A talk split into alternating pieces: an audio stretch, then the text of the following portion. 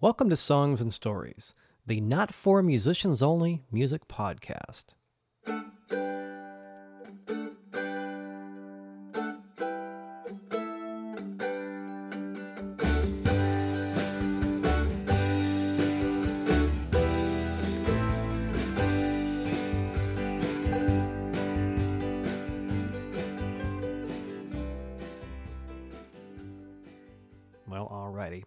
Welcome once again to Songs and Stories. I'm Michael Gaither, and this is Songs and Stories, episode number 135.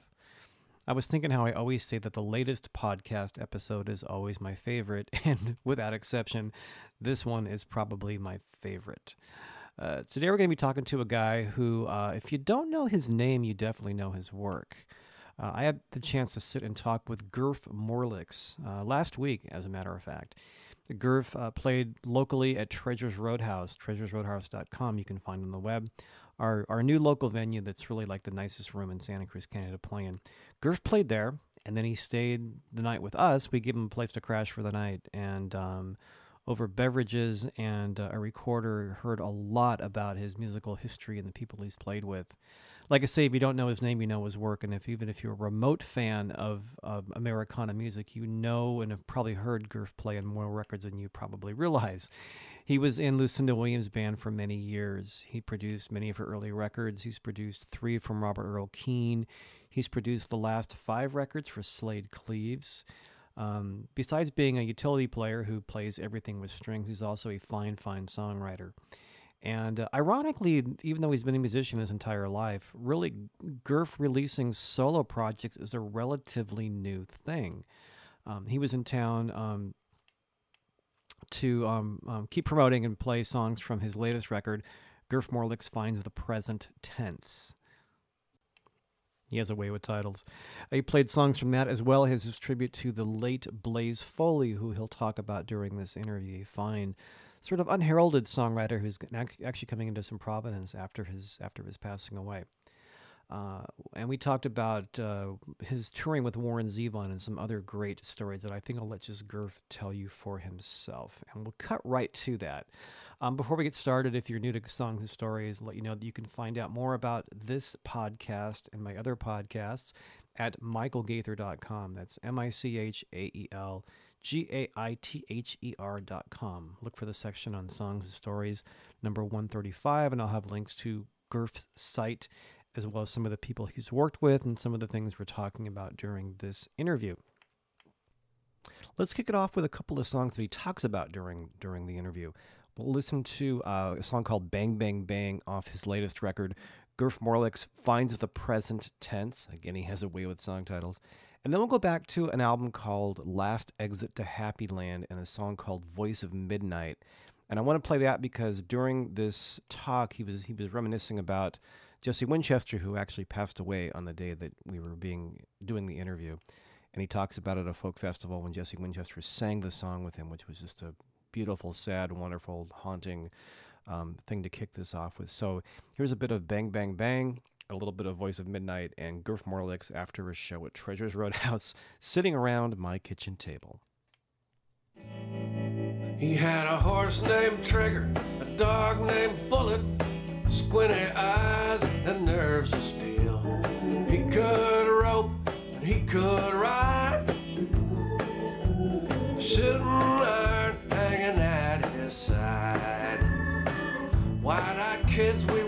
mesmerized eyeballs glued to that TV screen. On a Saturday morning, we were thrilled to see how many bad guys Roy could kill. Bullets flying through the air, each one gonna land somewhere. Guns were firing, ricochets sang. Big old shoot 'em up,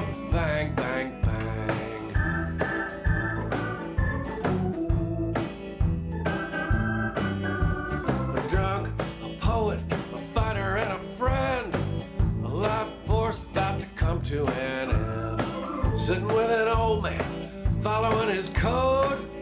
At 5 a.m., it was about to explode.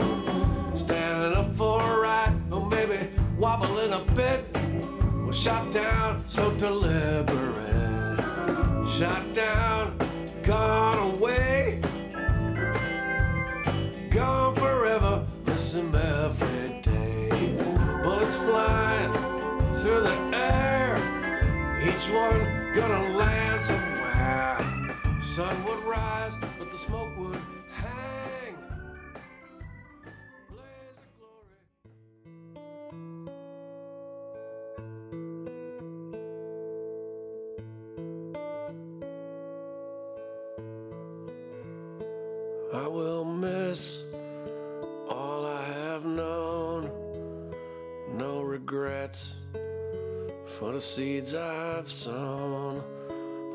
spent trying to find a rhyme. But now I'm falling through the holes of time. Where you've gone, I can't see. Wherever that is, I long to be. Whatever it takes to pull me through be complete till I'm with you.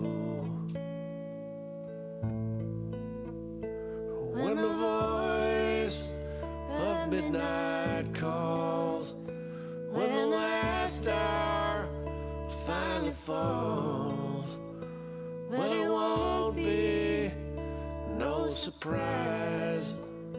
I'll be searching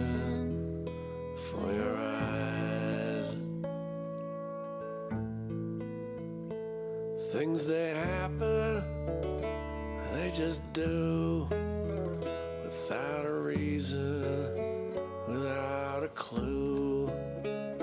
You can wonder till your time is through, but there ain't no good that'll do for you.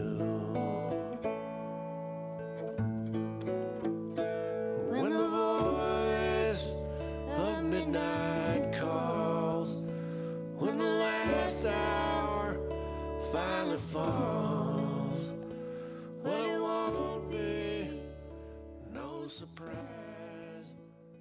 I'll be searching. Start barking, is she? Here we go. So let, us keep it topical. So you did it in the round at a festival with Jesse Winchester singing one of your songs one night. Yeah, it was a Canadian folk festival, and they all these Canadian folk festivals are great, and they they put a bunch of artists together like on all these stages in the daytime, and they you know they start at eleven or twelve, and they Yeah. go up until the main stage happens at night, and and they'll have four acts, and they'll just say you know get together and do something together, and Jesse Winchester was sitting next to me, and. Uh, and I sang my song "Voice of Midnight," and I guess he liked it. and He started singing harmony with, with me on it, and it just just killed me. Oh, what a thrill that was! And that song is so just like beautiful and heart wrenching. Yeah, it's heart wrenching for sure. It's, a sad, beautiful song. a very Yeah. special song. I was I was lucky to get that one. Yeah. Uh, it took a really good friend of mine dying to get it, but it, I was lucky to get the song, Yeah. and uh, and then to have him sing on. He was he's That's such a a, special human being. And and as we're talking, we just before I started the recorder going, I was talking about how we, you know, Jesse Winchester passed away this morning. Yeah, very sad. Yeah. Special person. Yeah. Wow. Amazing songwriter, and I'm just glad I got to see him live. Yeah, yeah, it was a treat. Yeah. And um, I know we were talking about this earlier too, but so and we'll talk about about your music. But so you toured with Warren Zevon. You, re, you worked with him a little bit. I toured with him in 1990. Speaking of special people we've lost. Yeah, another another person like no one else. Uh, yeah, I did a three Which month. might be good, but you know. It is good. Yeah. It's it is good. You want you want personality, and Mhm. he had it in spades. And uh, I toured with him in 1990 for three months. It Mhm. was just one tour. Mm-hmm. Uh, Warren was just a class act, and uh, and Mm. he treated me really well. Good to hear. and he's got some songs that are as good as anybody could write. You know, I mean, Yeah. think about like Carmelita, Yeah. it's, like, it's like as- good a song as I've Yeah, ever heard like in my per- life. It's a you know. perfect song. Yeah, it is a perfect song. Yeah. I agree with that. And then he's got lots of them. I mean, he has. Yeah. There's all these songs that I love of his, like accidentally like a martyr and desperados under the eaves. I think one of the greatest rhymes ever is, um, I, if I get it right, and if California slips into the ocean like the mystics, mystics and sadis- statistics say they will. First time I heard that, I, I backed up and going, that is like the, the best line like Yeah. ever, ever, ever written. Only he could write that line. Yeah. That's what I liked about him. He was, and he wasn't afraid to be weird and Yeah. you know. as a sort of a it's sort of random, but it fits the conversation. Our German Shepherd is he's a very very hyper rescue dog. And we first got him, my wife Cindy wanted to name him Warren because she goes, he's an excitable boy. And I said, Have you listened to the song? and I played it for her. She goes, Yeah. well, Let's not call him Warren. Yeah. the thing I like about Zevon too is, is in fact, the, the song that I covered, I, I say this, is that he could often be he could be very sentimental or very sarcastic in the same song, and sometimes you weren't sure where he, where he was going. You weren't, actually weren't sure, and he was just freaking brilliant at it. Yeah. You know, I I think of Warren as a genius, and I don't use that term a lot. There aren't. I mean, there's a lot of really smart songwriters. You know that people that I think that write really great songs, but I wouldn't necessarily call him a genius. But Warren was a genius. He was he was really special. Did you read the book? I haven't. No. Oh man, it's. I mean, I tore through it, um, and it's more information about Warren than anyone would ever want to know. Yeah. But I couldn't put it down. All the ins and outs and the good and the bad. Uh, all the good and all the bad, and lots of all of it. But he was such a unique human being. It was, Yeah. he was like nobody else. Yeah. That's an amazing book. So, so for you, I wanted to be. We were talking about this place you played tonight, Treasures Roadhouse, which is down the, the road from us here in Watsonville, and you're like the first, you know, real big name who's played there. You brought in 50 people, and I mean, I think for a lot of people, you, I'm really, I'm not just saying this because I'm recording, but I think you kind of put that place on the map for a lot of people. They're like, they came because of K-Pig, because of you, probably the folks you worked with, because your name gets around, and Mhm. they found this great venue, and you had a seemed to have a really good night. It was It was a great really great show. night, and I, I had no idea what to expect. I thought I'm going to a roadhouse. You know? it's going to be noisy and messy be- and gonna crappy and peanut shells on a on a cement floor and and walked in and went, "Whoa, this is Mhm. classy." And uh, and uh, Born Archer did a great job. Yeah. It's a really nice place. The sound is great. It looks perfect. And Yeah, you walk in that place and it just feels and sounds really good. yeah, well, he he did it right. He knew how to do that. Yeah. He's a smart fella. Yeah. Spread the word. Yeah, I plan to. Yeah. That's a that's a good gig. Yeah. So you're talking about so you're originally from New York. Yeah, Buffalo, New York, Okay. outside of Buffalo. So is it, is it a long way from there to Austin, Texas? What's kind of your, what what was kind of your story to get that to get there? Well, I, I wanted to get out of Buffalo, New York. It was it's too cold, you know, Mhm. snow. And, I mean, there's more snow in Buffalo than anywhere in the states. I think you know, get this lake At effect. least when you're shoveling shoveling it. They have they're at the end of Lake Erie, and the Oh, okay. things come down Lake Erie, and they hit land, and they just dump it all. Mhm. And so they get more snow than anywhere, I think, Yeah. in, in the states. And I just wanted to get out of there, and uh, and I wanted to play country music and rock and roll, and I couldn't find people that wanted to do that there. It was just very limiting, and and I heard about Austin, Mm. And what year was this? 1975, Okay. beginning of 75, Yeah. and man, Austin was on fire. Then I, I got down there, and the uh, I mean, the cosmic cowboy scene they were calling it then Mhm. was going on, and. Yeah. Uh, uh, went to the Armadillo World headquarters the first night I was there, and uh, new riders of the Purple Sage were playing, and I Wow. was, oh, man, this is great. Commander Cody showed up a week later, and, Mm. uh, and I was in a band within like a week or two, and playing and making a good living, and uh, man, it was Actually working as a musician. yeah, yeah. There was uh, the the town was just on fire, and there was you, gigs paid fifty dollars Mm-hmm. and my rent was fifty dollars. So back, So it's one funny, gig- It's it's funny because out here, that's kind of what a gig. That's kind of what a gig pays nowadays. That's kind of what it pays in Austin nowadays. Yes, and like- your rent is five hundred dollars. But back then, man, one gig would pay my rent That's for real the money month. back then. And so I was playing 10, 15 times a month and just rolling in dough. It was great. You're actually making a living as a musician. Yeah. Wow. Making a decent living Yeah. back then. yeah. And you know, Austin is still a great place. It's a great music community, and there's Mhm. great music there all the time, every night of the year.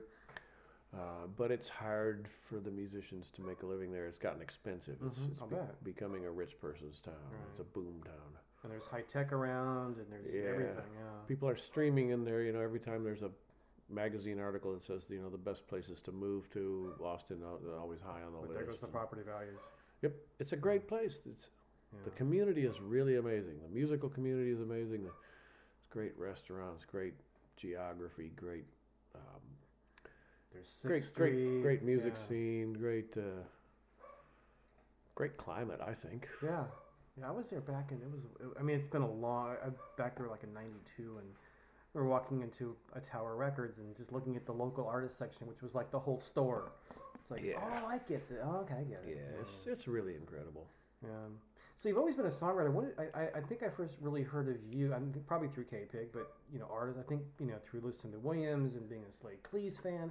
When did Yeah. when did producing really come along? Is it something you always kind of did, and when did you uh, sort of officially become Yeah, a I producer? you know, I grew up playing in bands from the time I was, you know, 14 or something, and I was always the guy that could figure out how to work a tape recorder and mm-hmm.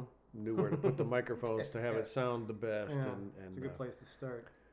and then I started thinking, well, you know, I could produce records. You know, it's like Mhm. it's not hard; it's common sense. I Yeah. mean, it does seem to be hard for most people, Right. but uh, it just seemed so easy to me. And uh, I was playing with Lucinda Williams in uh, in L.A. in the in the late '80s, and Mhm. um, I was trying to figure out a way to quit. It wasn't, you know, wasn't going very well. We were doing all these gigs, but it, we weren't making any money, and and I was trying to figure out a way to tell her that I just didn't really want to do these gigs anymore. And then she Mhm. called me up one day and said, "Hey, we got a record deal. I got offered a record deal. Who's going to produce it?" And I said, "Well, I am." Mm-hmm. And I knew I could do it. Yeah. It wasn't a problem. Yeah. And so I sort of did it. I sort of slowly pulled my foot out of my mouth, and uh, but I knew I could do it. It was Yeah. it's Was that kind of you officially wearing the hat of producer like, as an official title? yeah. That was the first credit, the first recording credit that I got. Mhm. I'd done stuff like that before. Sure, but I'd, I'd produced stuff for Blaze Foley that hadn't come out as an album at that point, but I'd I'd been a producer. But but that was the first one that was actually released, and then that just got me more work. It And which record was that of? It was just called Lucinda Williams. It was. It came out on the Rough Trade label Uh-huh. in 1988, I think. Yeah. Eight, 88 or Did you work on Sweet Old World as well? Yeah, I produced Oh, that one too. that yeah, yeah. Oh my god. Yeah. Great songs and great. Yeah. And Great, Car Wheels, great. of course. Yeah, I I quit in the middle of Car Wheels. I uh, That was the record that took a long time. Yeah. Yeah, I, it got it got bogged way down, and Mhm. through no fault of mine, but. I finally couldn't take it anymore, and about halfway through it, I quit. Is there a tactful way of describing what happened to that? that You can. I'm just, I was curious. I, I know that the story behind that record is it, it took a long time to get done, and when it when it was done, it was really really good. It was made two and a half times, Okay. and there's Was it kind of recorded, scrap, recorded, scrap? Yeah. Yeah. Yeah, and for no good reason other than just she was not happy with herself, and Oh, so okay. so um, I figure you know like there's plenty of people out there who are great songwriters who music is music is supposed to be fun. So I just Mhm. I realized that I wasn't having fun, and it, that's not worth it. So I I I bailed. I jumped ship, Mm-hmm. and it was the best thing I ever did. Yeah. Uh, it's there's plenty of great songwriters out there, and, Mhm. and then after, when I did that, I was kind of thinking the phone would ring, and then the phone didn't ring, and then I thought, well, I need to be producing records, so I kind of put a studio in my house and Uh-huh. started producing records, Mhm. and then the phone started ringing, so it worked fine. And so since then you've worked with Slaid Cleaves, Robert Earl Keen. The list goes on and on. I mean, yeah. I mean, it started with Lucinda in 1988, and and then I put the studio in the house. I quit. I quit Lucinda's band in '96, Uh-huh. and in in uh, '99 I put the studio in my house, and then from then on I just got really busy. So Uh-huh. So is your studio still in your house? yeah, Yeah. yeah, it's just got you know some drums down at the end of the living room and uh, a bedroom for the control room and a spare bedroom for the vocal room, sort of, and another spare bedroom for an amp room. And Sounds like Buddy Miller's house. Yep, same deal. His Yeah. his is a little more professional than mine, but but same deal. Yeah. Yeah. Houses happen to sound really good, you know, especially if you get a house. My house has saltillo tile floors and a bunch of glass, and uh, the living room has a really great sound, and I hear it on every record that I make. Oh, As nice. soon as like a record will come on the radio, I'll be driving along somewhere, and a record will come on. And I, I produce so many records now. It's like I don't know who it is, Mm-hmm. but I know it's mine, and I know it's my living room. and I have to wait until someone starts singing before I figure out what it is. But I, I hear the sound of my living room in every record that I make. the house is almost an instrument. Yeah. Yeah. Well, you know, it's with a with a recording studio. It's the same thing. It's like the sound of the room itself is the Right. most important thing. It doesn't matter what sort of medium Right. you're recording on. yeah. The room. I mean, like this room sounds good. I can hear it. Mm-hmm. Yeah. It's- it's- there's Which is hard- why these podcasts hard- around the kitchen table come out so nice. I always do them right yeah. here. Well, it makes sense. Yeah. yeah. It's I've, I've been in recording studios where the room wasn't any good, uh huh. and I walk in the room and clap my hands. I go, "Oh, this is this is terrible. This is a terrible space." So to back up, how did you feel? Did you hear something? Because I, I, because I've, I've known, I've, I've, I've, I can do this now. When I walk into Treasures Roadhouse, it, it's, it, there's, it's got a, it's on a, there's a sound about that room that Yep. just feels really, really Yeah. good. I agree. Every every room I walk into, I'm aware of the sound of it, Mm-hmm. And sometimes you know if, if I'm thinking about it, I'll walk in and clap my hands or something. But Yeah. but every room I walk into, it, it, people can be talking or whatever noises in there. I hear the ambience of the room, and I just immediately judge the room as as being a pleasing room or not a pleasing room. And walked in that place tonight, and I went, "Ooh, this is going to Yeah. work great." So you often, do you often walk into someone's house thinking, I can record in here? Oh yeah. I mean, I, I before I said about about this this Yeah. little area right here. This Uh-huh. this I mean, I my voice just sounds good echoing around this little room here. It's like, Maybe I'll record here for the next one. You know, I, man, I'd, I'd sit right here with an acoustic guitar. I might make you do that before the podcast. Yeah. it's so- a it's a good sound in a room. Nice.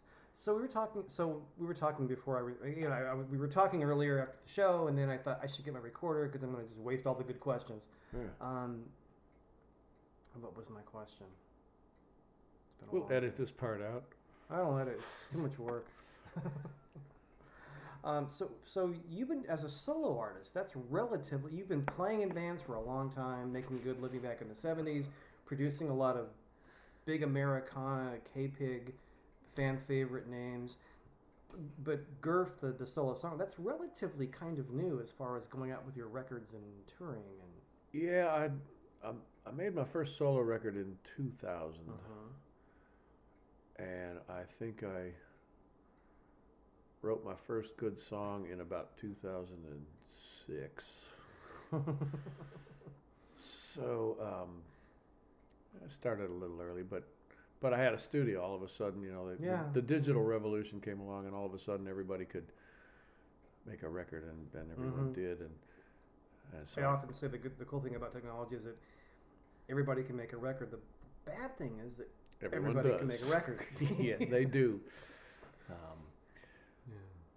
but once I started writing songs, I've been writing like since I was 19 or 20 or something. But once I wrote a song that I realized that people liked, it was it was it was a pretty much of a major breakthrough for Mhm. me. And then I uh, then I wanted to go out and play them Right. because when you get some songs like that that you know people will respond to, then it, it's kind of like it's kind of like riding a powerful horse or Mhm. something. You you you know you can go out on any stage and play your song, and Then it's fun.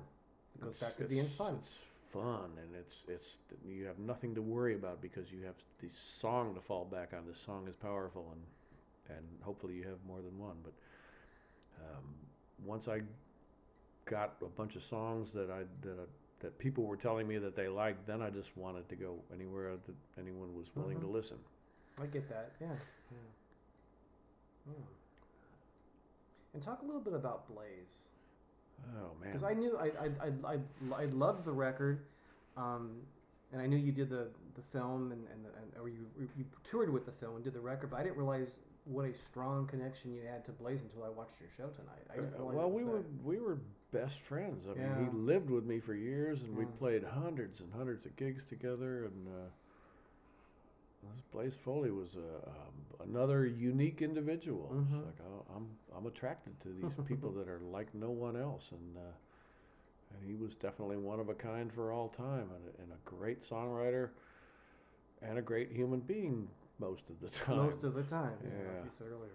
he had his problems, and he was homeless pretty much the whole time I knew him, Mhm. and he became a pretty hardcore alcoholic and ended up getting murdered in 1989 and I, I really wasn't surprised when that happened it was very sad And he was defending somebody. yeah he defending an old man who was a drinking buddy of his from from the guy's son who was a junkie and who was beating up his father and stealing his welfare or his social security checks and cashing them and using the money for heroin and Blaze just had this sense of justice he he he was not going to let that happen and Mhm. it, and it killed him his Wow. his he died Literally. he died for his convictions Yeah.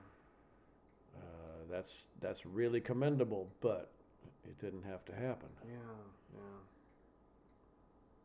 And now his songs are getting out there being recorded by some gr- big people. It's it's really making me feel good that, Yeah. that Willie Nelson and Merle Haggard and Lyle Lovett and Nanci Griffith and John Prine and the Avett Brothers and the Kings of Leon, I think, are oh, really? Blaze Wow. fans, and like I just keep hearing these people are discovering Blaze, and it makes me feel so good. It's like Now he's got a good legacy. he was a great songwriter. Yeah. He just he didn't pull out. He had problems and he didn't pull out. Uh-huh.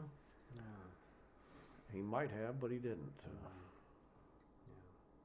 And earlier you were talking about your new record, and I wanted to kind of close with that. You said that the new record has the lower body count.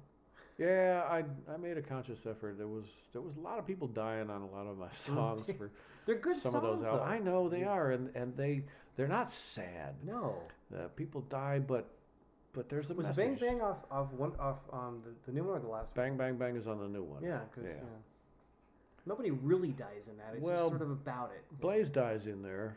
That you know, And- and- after you told the story, I'm like, he mentioned. I didn't realize Yeah. when I heard the song before. I liked the song, but when Yeah. you after hearing about Blaze and hearing that song, it just Yeah, and Got and me, it yeah. you know it talks about talks about Roy Rogers, you know, shooting people every Saturday morning. You Mhm, know, yeah, so, that's so those Yeah, those people were dying yeah. every weekend. that's your kid cowboy song. Yeah, and then you know, and then the the last verse, you know, we're we're shooting people all over the place for for hardly any reason. You know, Yeah.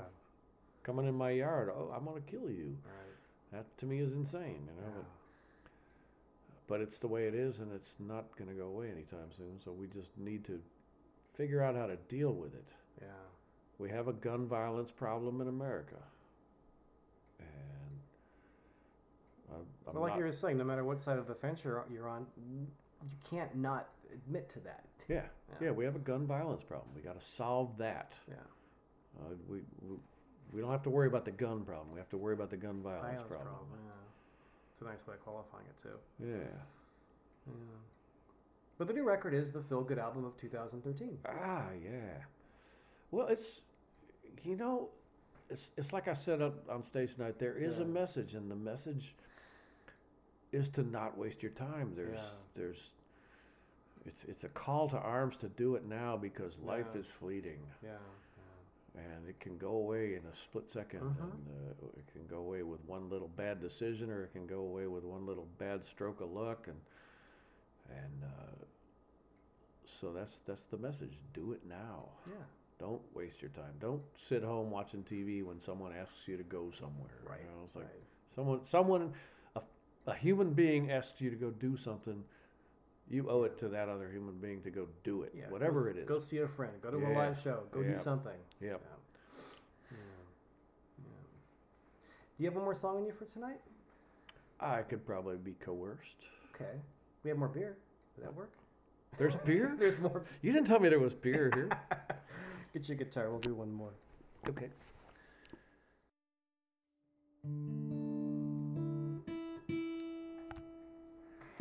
Either clay pigeons or something off your new record. Anything you'd like. Let me think what's on the new record. Uh, I like I like clay pigeons. Okay. Speaking of Blaze Foley, Uh, oh, capo. Let's see if I can figure out how to work this thing. Oh. Gurf is playing my Blue Ridge J45 Gibson knockoff.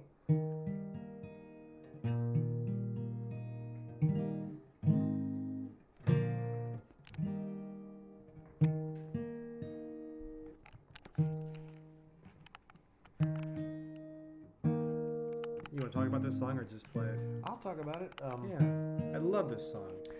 And actually, before you start, for me, you know, it just sounds like a song that John Prine wrote. A friend of mine in Austin gave this tape of Blaze's song Clay Pigeons to John Prine, and he listened to it and he said, I don't remember writing that song. and then found out that he had he and Blaze had met at one point. He didn't really remember it, but Uh-huh. they, they had met in Georgia one time, a long time ago. And uh, and he recorded on, on Prine recorded it on his Fair and Square album. Yeah. And, uh, I think it's a really amazing thing that I mean he doesn't need to record anyone else's songs. You know, Right, He's, right. He's a he's the as He good doesn't as, cover many songs. he's as good a songwriter as we got, and he thought enough of Blaze's song to Yep. to record it. So uh, so this is Clay Pigeons.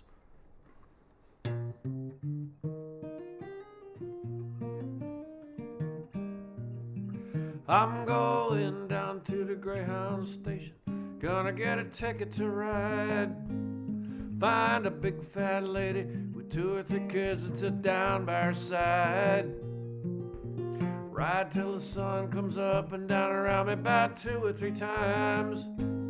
Smoking cigarettes in a last seat.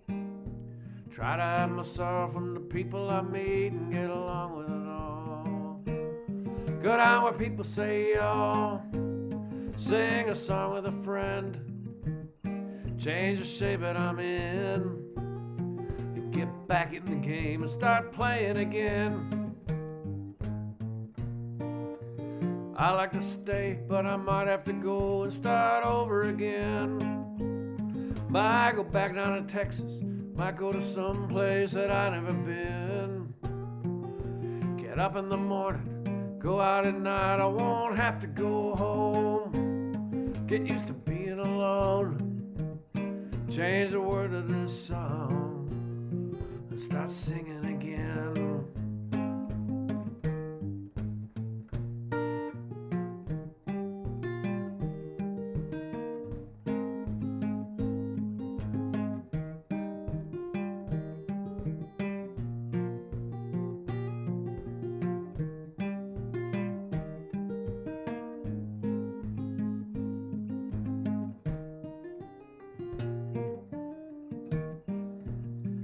I'm tired of running around looking for answers to questions that I already know.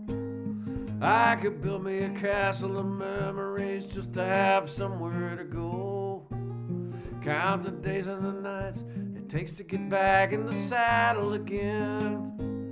Feed the pigeons some clay, turn the night into day, and start talking again when I know what to say.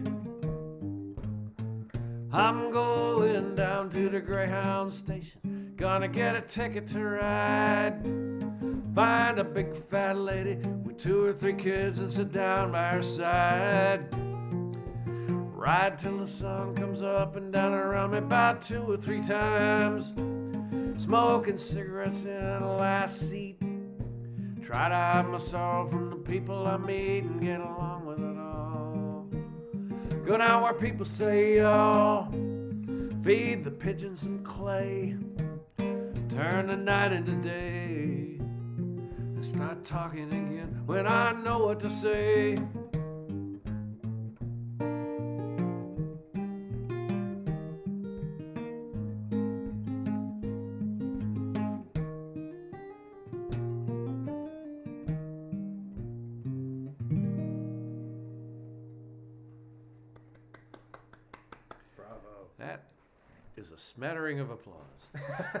It's just me.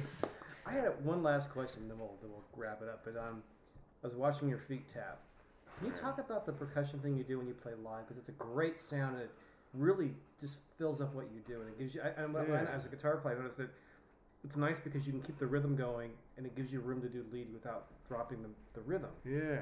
When did that I- come along? Well, I always was stomping my feet. Okay. Um, stomping really hard sometimes if I needed to, and Mm-hmm. uh, I thought, well, I should just, I should use that for something. Mhm. And that's part of it. And then I, I uh, came across there's there's a few things that people make now that um, that you plug in and run through a PA system, Right, and they actually right. happen to sound really good. And uh, then I came across these. Uh, these I have these two things that I stand on, and they're called the knock box, uh, Mhm. one under each foot, and they're made by a company called Swan Percussion that's in Wimberley, Texas, Okay. and they're both the same sound. I mean, they're identical, but I EQ them differently. So Because the one had a snare one sound, one sounds sounded more like a. one sounds kind of like a big deep kick drum, Yeah. hopefully, and the other one sounds kind of like a snare with the snare off. Mm-hmm. And so I got a boom chick going on. Yeah, and, it's really so cool. I, I'm doing that no matter. I mean, I was doing that here On in your floor. in your kitchen, but Yeah. uh, I'm doing it all the time. And in this and, good sounding room. Yeah. and those things just happen to sound great, and I can stand up on them. Standing up is always better than sitting Mhm. down when you're singing and Absolutely. and, and playing, and uh, and I just love those things. Nice. I'll find them. I'll link them to the podcast notes too. Yeah, there's a there's a link on my website Okay, to, uh, I'll take to a look. those. They're Nice. called the Knockbox and by Swan Percussion. Perfect. So you're all you're all done um, kicking for the night. Yeah, Thanks a lot. Good talking to you. yeah. Appreciate it. Thanks, Michael. It was great. Cheers. Yeah.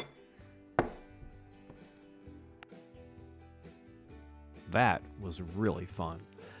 I didn't mention this earlier earlier in the episode, but um, the day that Gurf played and came over happened to just coincidentally fall on my birthday this year. So for my birthday, I got to go to a very cool show at a very cool local venue, and then hang out with one of Austin's finest and hear about his own music as well as stories about Jesse Winchester and Warren Zevon. So it was very very cool. So Gurf, if you're listening, thank you for your time and for hanging out. It was it was very inspiring and way fun.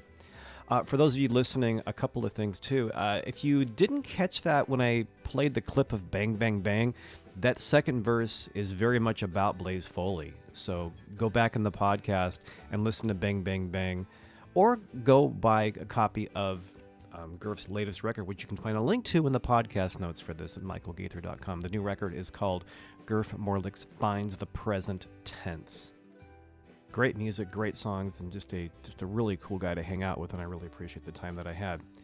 So that is Gurf Morlix. You can also find Gurf Morlix at gurfmorlix.com. It's G U R F M O R L I X. Pretty hard to misspell, pretty unique name.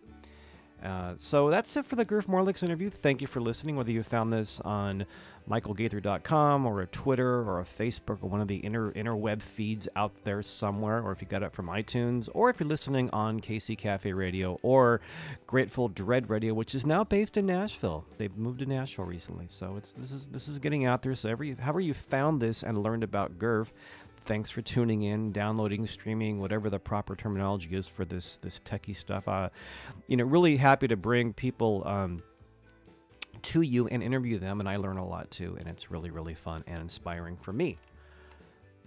So, coming up next on Songs and Stories, uh, we're probably going to go back to Treasures Roadhouse. I've been talking to Born Archer about actually just sitting out there and talking about where treasures came from. I've talked about it a couple times on this show, so I think the next episode will be a look at a, a local venue and how it kind of how a building that used to be a stove company and a Curves Women's Fitness Center became the finest room to play in in Santa Cruz County. So that'll be coming up very soon on Songs and Stories, and you can listen wherever you found this or subscribe on iTunes, and you'll hear that as soon as it's available, probably in a few weeks. So once again, I'm Michael Gaither. This is Songs and Stories. If you have any comments about this episode or any of these episodes, I'd love to hear from you. Uh, and in fact, if you send me an email and just give me your commentary, I'll send you back a free MP3. I'd love to hear some feedback. Michael at michaelgaither.com is the email address. You can find the podcast at michaelgaither.com, M I C H A E L G A I T H E R.com.